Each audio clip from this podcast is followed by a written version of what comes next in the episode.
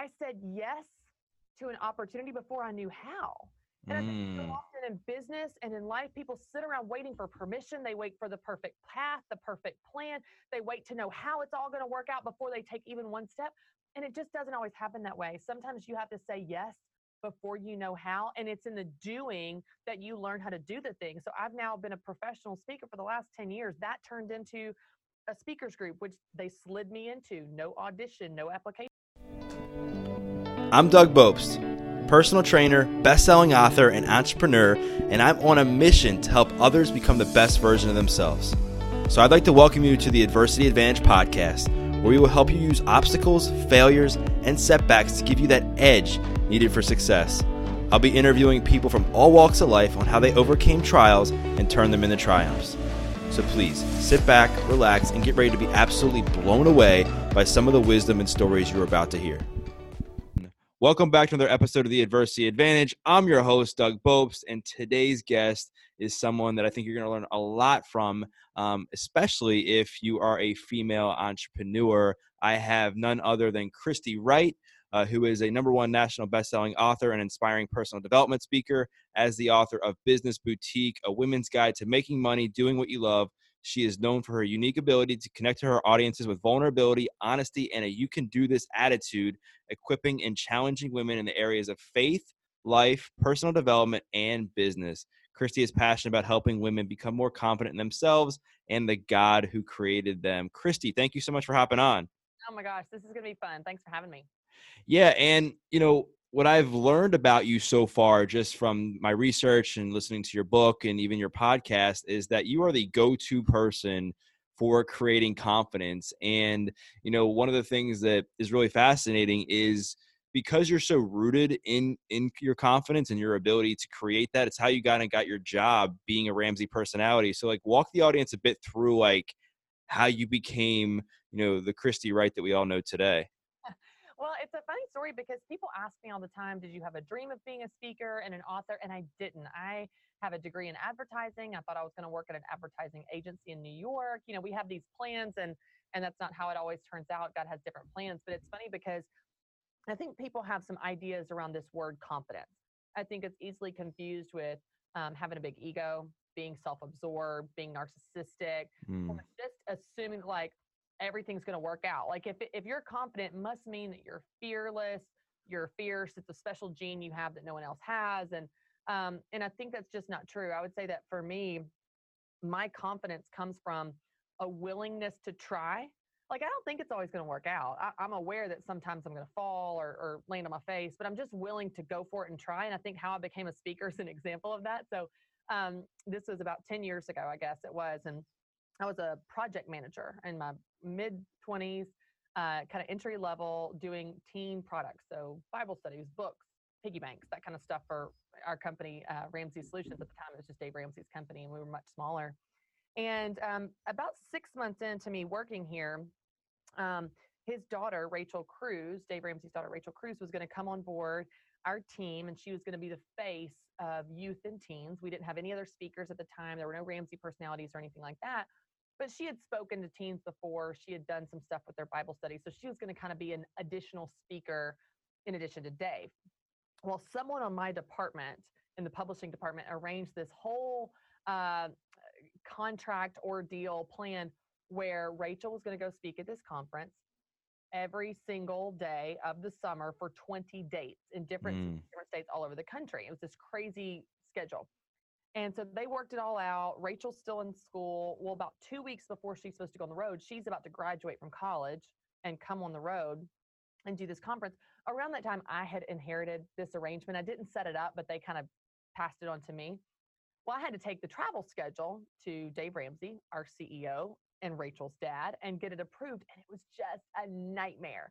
Like it was the worst cheapest flights possible where you had two and three connections. You're in an airport 18 hours a day, and then you woke up the next day to do it again. It was just, it was more than we really agreed to. So Dave, and all his wisdom, was like, "Yeah, no, we're not doing that. um, she can do 10 of those dates, and they can pick whichever 10, but she's not going to do all 20. That's just crazy." Well, because I inherited this whole arrangement, I had to go back to the conference and be the bearer of bad news and say, hey, I'm so sorry. I know your conference starts in two weeks, but Rachel's not going to be able to do all 20 of these. She can only do 10. And I'll never forget what the man said. His name was Chase. He was very nice. But he said, Christy, my conference starts in two weeks. I don't have her booked for 10 keynote presentations. I have her booked for 20 keynote presentations. What am I going to do for the other 10? Excuse me. What am I going to do for the other 10? And I said, I'll do them. And he said, Can you speak? I said, I think so. I've never spoken in my life. But here's the here's the lesson and takeaway from that, Doug. I said yes to an opportunity before I knew how.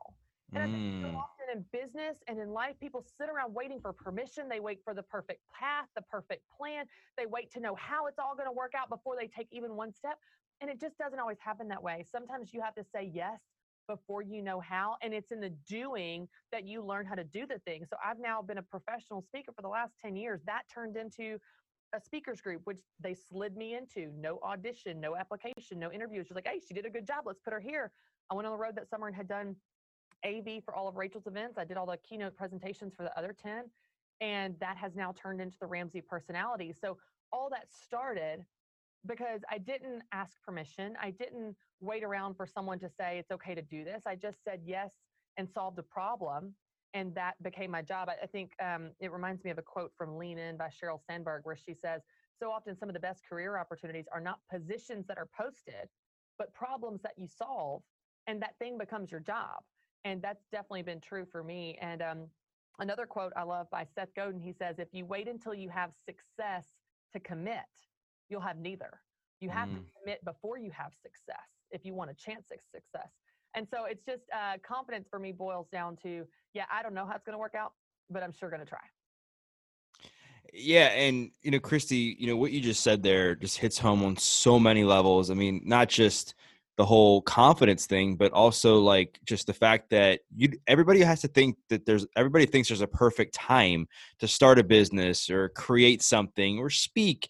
And sometimes you just got to be like thrown in the in the midst of it and just like, you know, ready um ready fire then aim. Like kind of just fire away and then kind of bring it all back in to to kind of like get the tr- like in the direction you're trying to go. I know from my personal experience that's kind of has had what happened to me and even in my speaking career. I mean, I was never like a, a seasoned public speaker and i remember um, you know the clemson football team reached out to me and they were like hey we want to bring you in um, can you come in this day and i was like yes didn't even look at my schedule you know didn't even have the, the presentation like quote unquote planned i had never spoken to a college football team and here i am speaking to like the number the defending national champions at the time. And so i can definitely relate to that and i remember you sharing a story um, i believe it was at the beginning of your book of when you know you were speaking i think it was one of the first times and you were talking about the baby steps with dave ramsey and you're talking about you know living debt free and i think i mean i believe the audience like gave you pushback and you kind of froze and you shared that in a very vulnerable and compelling way that you know if you just froze in that moment and never returned to speaking or doing anything you wouldn't be where you are today right so talk a bit about that moment and how it's made you into who you are you know today Yeah, well, I think we can all agree that no one wants to fail. Like Mm. no one. I don't know of anyone that like gets excited to be embarrassed, to fall short, come in last. Like that's not fun to be rejected. It's just it's just not no matter who you are. I think what's interesting though is the fear of failure keeps some people stuck, Mm. maybe their whole lives, because they're so scared of failing that they don't do anything and they miss out on all of the potential, all of the possibilities, all of the dreams that would be possible if they were willing to at least try, at least risk it, at least chance it. Now, when you risk it, you might fail. But what's interesting is that failure, if you can learn from it, it doesn't have to define you and it doesn't have to stop you. It's that thing where you literally get up, dust yourself off, get back on the horse, and you do the thing again. And and so it's not so much that I'm not um, afraid to fail. I'm afraid to fail. I don't want to fail like anybody else does. I'm just willing to. I, I Mm. see it as a necessary step in the journey. So that speaking event that you referred to, I went to this event. I was already intimidated by the audience.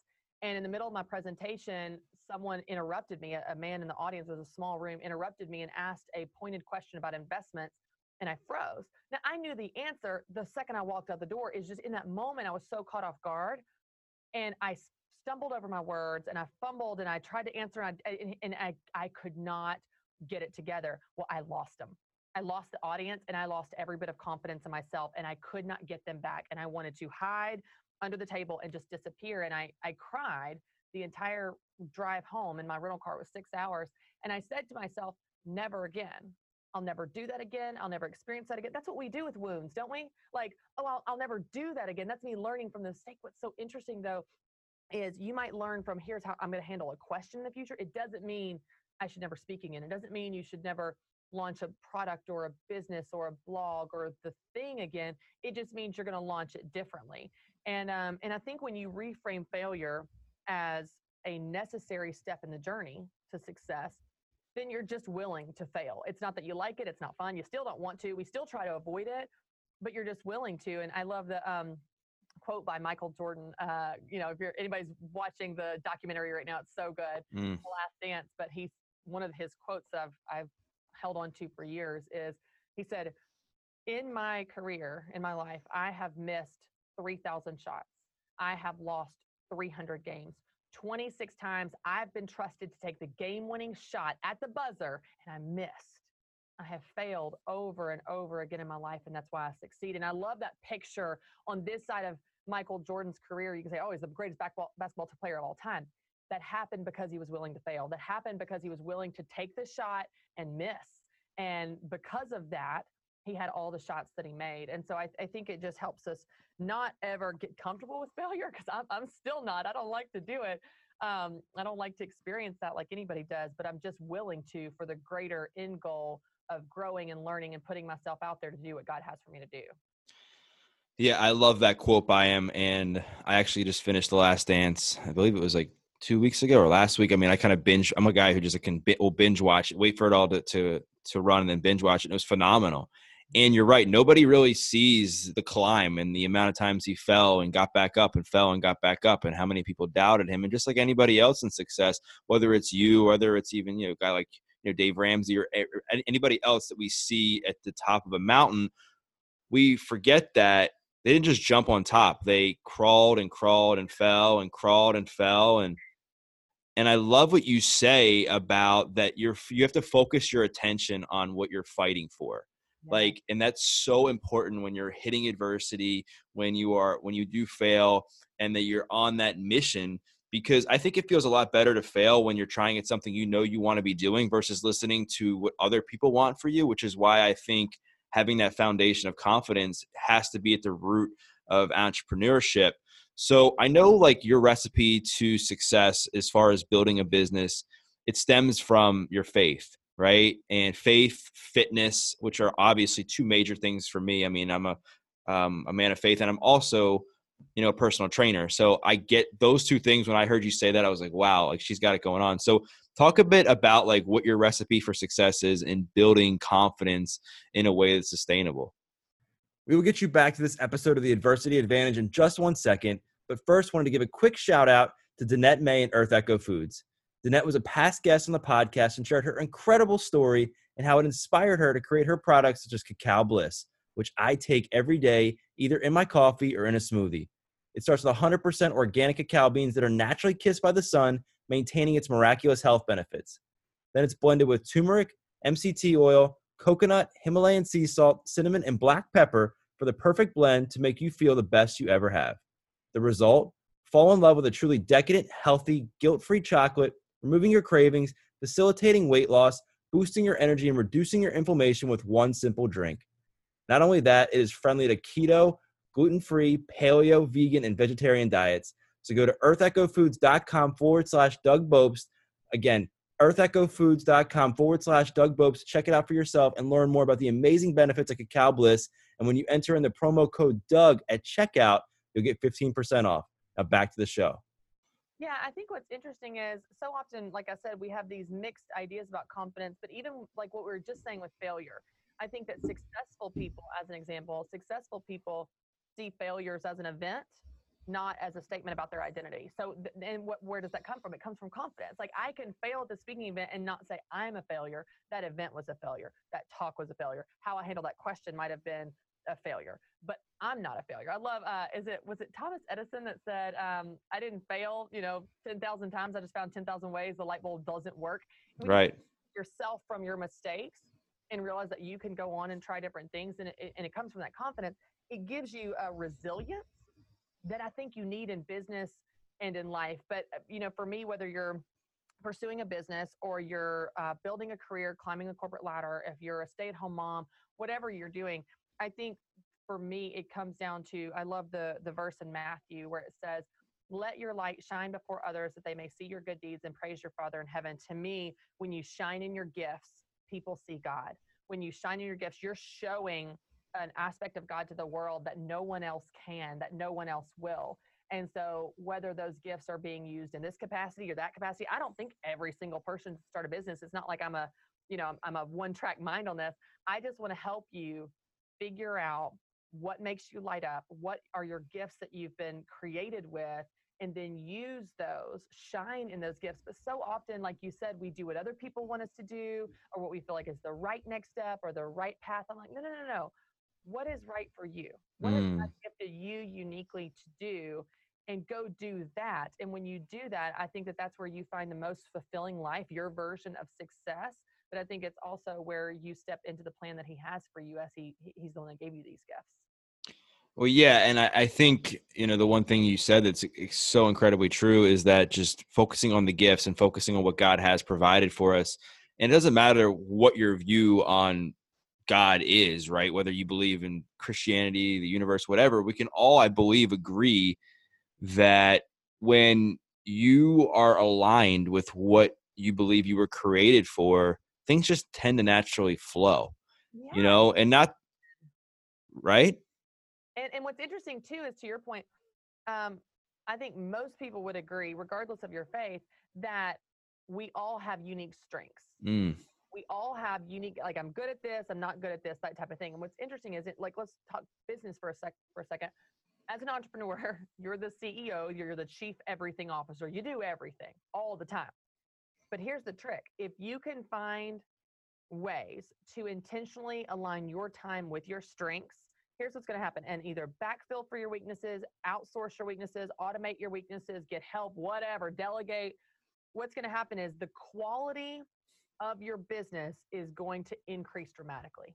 Because when you're in your strengths you're doing your best work so the quality is higher. You're having more fun. It takes less energy. You're able to get more done because you're in your strengths when you let other people do the things that you suck at but they're in their strengths the quality is higher. It's more productive. It's more efficient.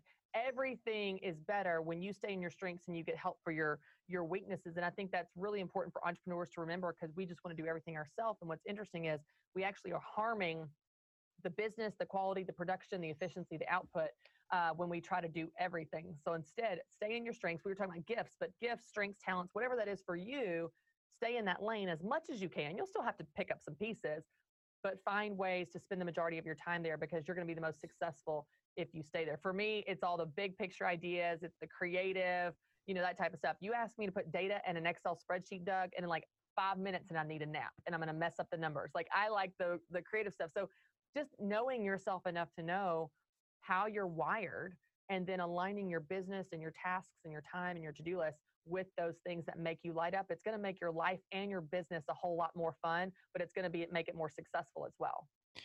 Yeah, and I think you know the one thing is so many people they they they hear that they have to work focus on their weaknesses and work on this and get back which i think there's obviously there's something to be said to improving areas of your life that need to be improved on whether it's like your health or whether it's you know your ability to you know communicate whatever it is but I think the thing that's so underrated is playing to your strengths and doing what you do, doing what you do best, and hiring the rest. Like there's that book I believe by Michael Gerber, The E Myth, where he talks about this. There's like the three roles in business. You know, there's like the manager, there's the creator, and there's the worker, right? And if you're trying to do all three, that's why a lot of small businesses fail, is because you're trying to wear so many hats. You're trying to do everything. You burn out, and you're not focused on growing in the way you're meant to grow. And the one thing I think that is extremely fascinating in your approach to fear, which I've honestly never really heard this um, in this way, but it totally makes sense. Is you know more fear, more fear equals less of a life, right? And it's so obvious because if you're fearing of taking a chance and doing what you love, you're you know you're not gonna you're not gonna do it. If you fear starting a weight loss journey, you're not gonna do it, and so on and so forth. So where did you kind of come up with this and like how do you think people can kind of get past these fears to kind of like live a better life for themselves? Yeah, I actually heard it in a sermon years ago where the pastor said, Fear establishes the limits of your life. Mm, If you're scared of heights, you'll stay low. If you're scared of outdoors, you'll stay inside. If you're scared of relationships, you'll stay alone. And so that visual for me was very powerful. This idea of boxing me into a small one, mm, the edges of the box are your fears. And so if you can decide that I'm going to not run from my fear, not accept my fear, I'm actually going to lean into them. Because um, when you do that, here's what's amazing the fear actually lessens. It may never go away. I don't know that I totally, you know, believe that you can just be totally fearless on something, but you can do things while you're scared. And so when you do that, what's happening is the fear lessens its power and control and limitations of your life and the box that you're in gets bigger now you still got fears you still got walls but then your life has expanded and you've got new things to push through so like it's kind of like we started talking about where i think a lot of people wait for the perfect path to do something but i tell people all the time the antidote to fear is action Nothing will silence your fear of doing the thing like doing the thing. So go do the thing. Uh, Van Gogh said, if you have a voice inside your head that says you cannot paint, by all means paint, and that voice will be silenced. So it's it's the idea that we're not going to run from our fear, accept our fear, and say, "Oh, I'm just scared of that. I don't do that." It's like that's the very thing we're actually going to do to expand our life to not be boxed into a small, safe, predictable, boring life. We're going to push past our fear and do it while we're scared. Yeah, and I think, uh, in my opinion, like fear is like kind of like a, a sense of direction for you. Like, right? Like if you know like there's something you're scared of, chances are, you know, you should be doing it. I mean, other than like, you know, jumping in of, you know, a sea full of sharks, right? I mean, we're not talking about stuff like that, but as far as in your personal life, and business, and in health, like that's how confidence you get built. You build confidence is by doing the things that scare you, right? Exactly right. And what's so amazing is with everything that I do, every time I conquer a fear, every time I overcome it, literally I feel my confidence rise. And let me give you a really practical example that's not business. Okay. This is like the most tiny, minute example, but you could apply this to big stuff like the first time I walked on stage or whatever. So I have, I just had my third baby in September. So I have three kids, five, age five and under. that is scary. That wow. Is at times. And so the idea of taking all three of them somewhere in the car, all the car seats, all the bottles, all the stuff, that feels very overwhelming. I know this sounds so silly, but like it really overwhelmed me. The first time I did it, Doug, the first time I successfully took all three kids for an outing, we went somewhere, we did it, whether it was a doctor's appointment, Target, I don't know, whatever. And we came home, I was like, yes, yeah, like my confidence, like I did it once, I could do it again. I, I can take my, and that's a tiny, tiny example, but you apply that concept to anything. Every time you do it, and you do it successfully, fear can't torment you with the terrifying possibilities of what's going to happen if you do it because you did it and you survived. And if you did it once, you can do it again. With every fear that you lean into and push through, your confidence grows, your life gets bigger, and you know you're able to do more things. It really is amazing the results you'll see in big stuff and in small stuff in your life when you do it. Yeah. And I think so many people, I think, especially when it comes to fear, it's like, I mean, not only is there the fear of failing, they're they're afraid of what people will say. It's like they're afraid of what people will say if they do fail. They're afraid of people will say if they take that chance. And I know you talk a lot about like silencing the critics and being like, all right, you have a choice. Like life's about choices, right? You're either going to choose, you know, to listen to the critics or you're going to choose to listen to your calling from God. And I want to shift a little bit because this kind of plays into my next question is I know like you are so well known for building sustainable businesses for women and helping female entrepreneurs like step into their role and have the confidence they need to kind of move forward. I know faith is obviously at the foundation of that. So like walk me through like what you believe it looks like to to build a sustainable business um, that can kind of last, you know, from the inside out. Yeah, I think the most important thing that you can do, whether you're a man or a woman, um, and regardless of your faith, is that right. you define success. Mm. And this is important because so often we have an idea and we start moving and shaking and making things happen. We throw things against the wall to see what sticks. All entrepreneurs do this. We make it up as we go. It's just in our DNA. Mm. The only problem is, in all this making stuff up as we go, we don't look up and look ahead at where we're going. And if we're not careful, we will build a very big business that is successful by someone else's standards, but not our own. We will end up crossing someone else's finish line. And so, what I want you to do, even in the midst of your excitement, is look up and look ahead and say, what do I want for my life? What do I want this business to do for me? What do I want this business to bring to my life, my family, my bank account, whatever? Because if you don't define your finish line, you will never cross it. Now, can that finish line change? For sure. For sure. You might look up in a year and you're like, hey, I'm actually changing courses. We've got a new opportunity, or I've got a new thing that God has put in front of me. However, you make your decisions. But you have to look up and look ahead and decide where you're going because if you don't, you'll never get there. Now, one of the one of the differences here with women and men, and I've seen this in news articles for years, you see all the time statistics show women owned businesses are trailing male owned businesses in terms of revenue, in terms of locations, in terms of number of team members. You know, it's got all these metrics. That is one way to measure success. It's not the only way to measure success because a mom that I work with that's an academy member and she makes $10,000 a year in her business and she doesn't have a single team member, she doesn't have a single retail storefront, but her whole goal for the business was to pay for Disney for her family every year. That is success. That's what she wanted, that's what she built, that's what she's doing. And so some people don't want bigger, better, more. Some people don't want to lead a team. Some people don't want multiple locations. And so I think the only mat the only version of success that matters is yours. Mm. Or woman, regardless of your industry, you need to know what you're chasing. If you want to be the next Sara Blakely of Spanx, do it. I support that. I would love to help you get there. If you want to make $3,000 to pay for your kids' sports this fall, that's awesome too, because it's your life and it should reflect what's important to you. Now, it may change because that mom, that stay at home mom, may get into business and go, okay, I got a knack for this. I'm going to hire a team member. And then in five years, she's trying to be the next Sara Blakely That can change. But I just think it's important to give yourself permission to create the business and life that you want that defines your version of success. Yeah, vision creates clarity, right? And I think, you know, I love the analogy where you got you know two people that have like bow and arrows or you know, there's a group of people shooting bow and arrows and it's like the olympics right and they have that target and if you're trying to shoot at the person next to you's target you'll be disqualified. Like even you could hit a bullseye every single time on their target but you'll you will be disqualified and it's the same thing with life. When you try to shoot at someone else's target or run someone else's race you might finish but it's not going to really count and when i say it's not going to count like inside you're not going to have fulfillment because you're chasing after somebody else's dreams, somebody else's goals.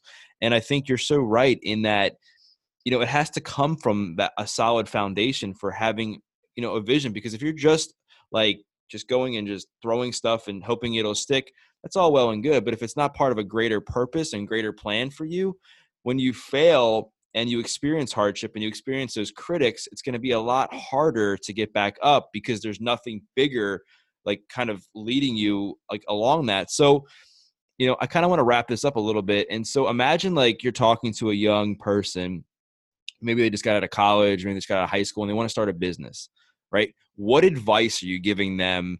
Um, maybe there's some pitfalls that a lot of people make that that we should avoid, or maybe there's some like easy wins they can do. Like, what, what advice would you give them? Okay, I would say the the mindset I want them to take, um, and this is for any of you listening right now, is I want you to focus on what you can give, not what you can get. When we focus on what we can get, can I get likes and followers and fans and income and applause and spotlights and stages and success? When we focus on that, we're going to miss the mark and we're going to mm. fail in mm. business and fail in life. But if you focus on what you can give, how can I give value? How can I help people? How can I provide solutions? How can I provide um, you know, uh, information or content or life change or transformation that helps people, you'll get all the things you want and more and more. And so I think if you focus on what you can give, not on what you can get, it's going to change everything about how you approach your business. But I'll give you the most simple, tactical thing to do to start a business.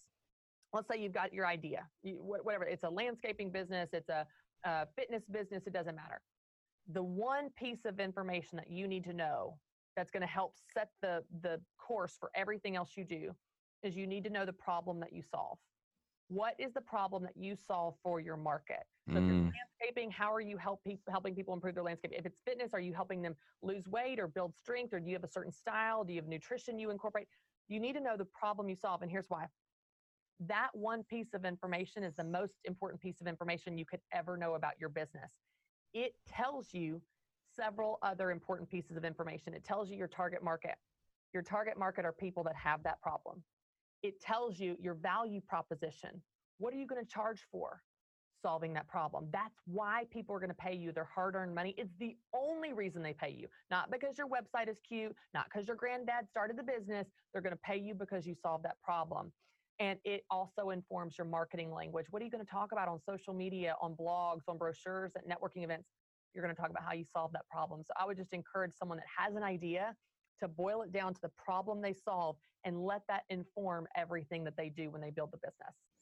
Yeah, I mean the the two points you just shared were phenomenal. A the from coming from a place of service, how can I how can I serve, right? How can I give and not just receive? How can I help, you know, help people, you know, solve a problem, right? How can I help people create a solution with things that they're struggling with? It all goes hand in hand because I think a lot of times as entrepreneurs, as as people, we want to just say, well, what can you give me? What can you give me? What can you give me? What's like, no, like, how can I help you? How can I serve?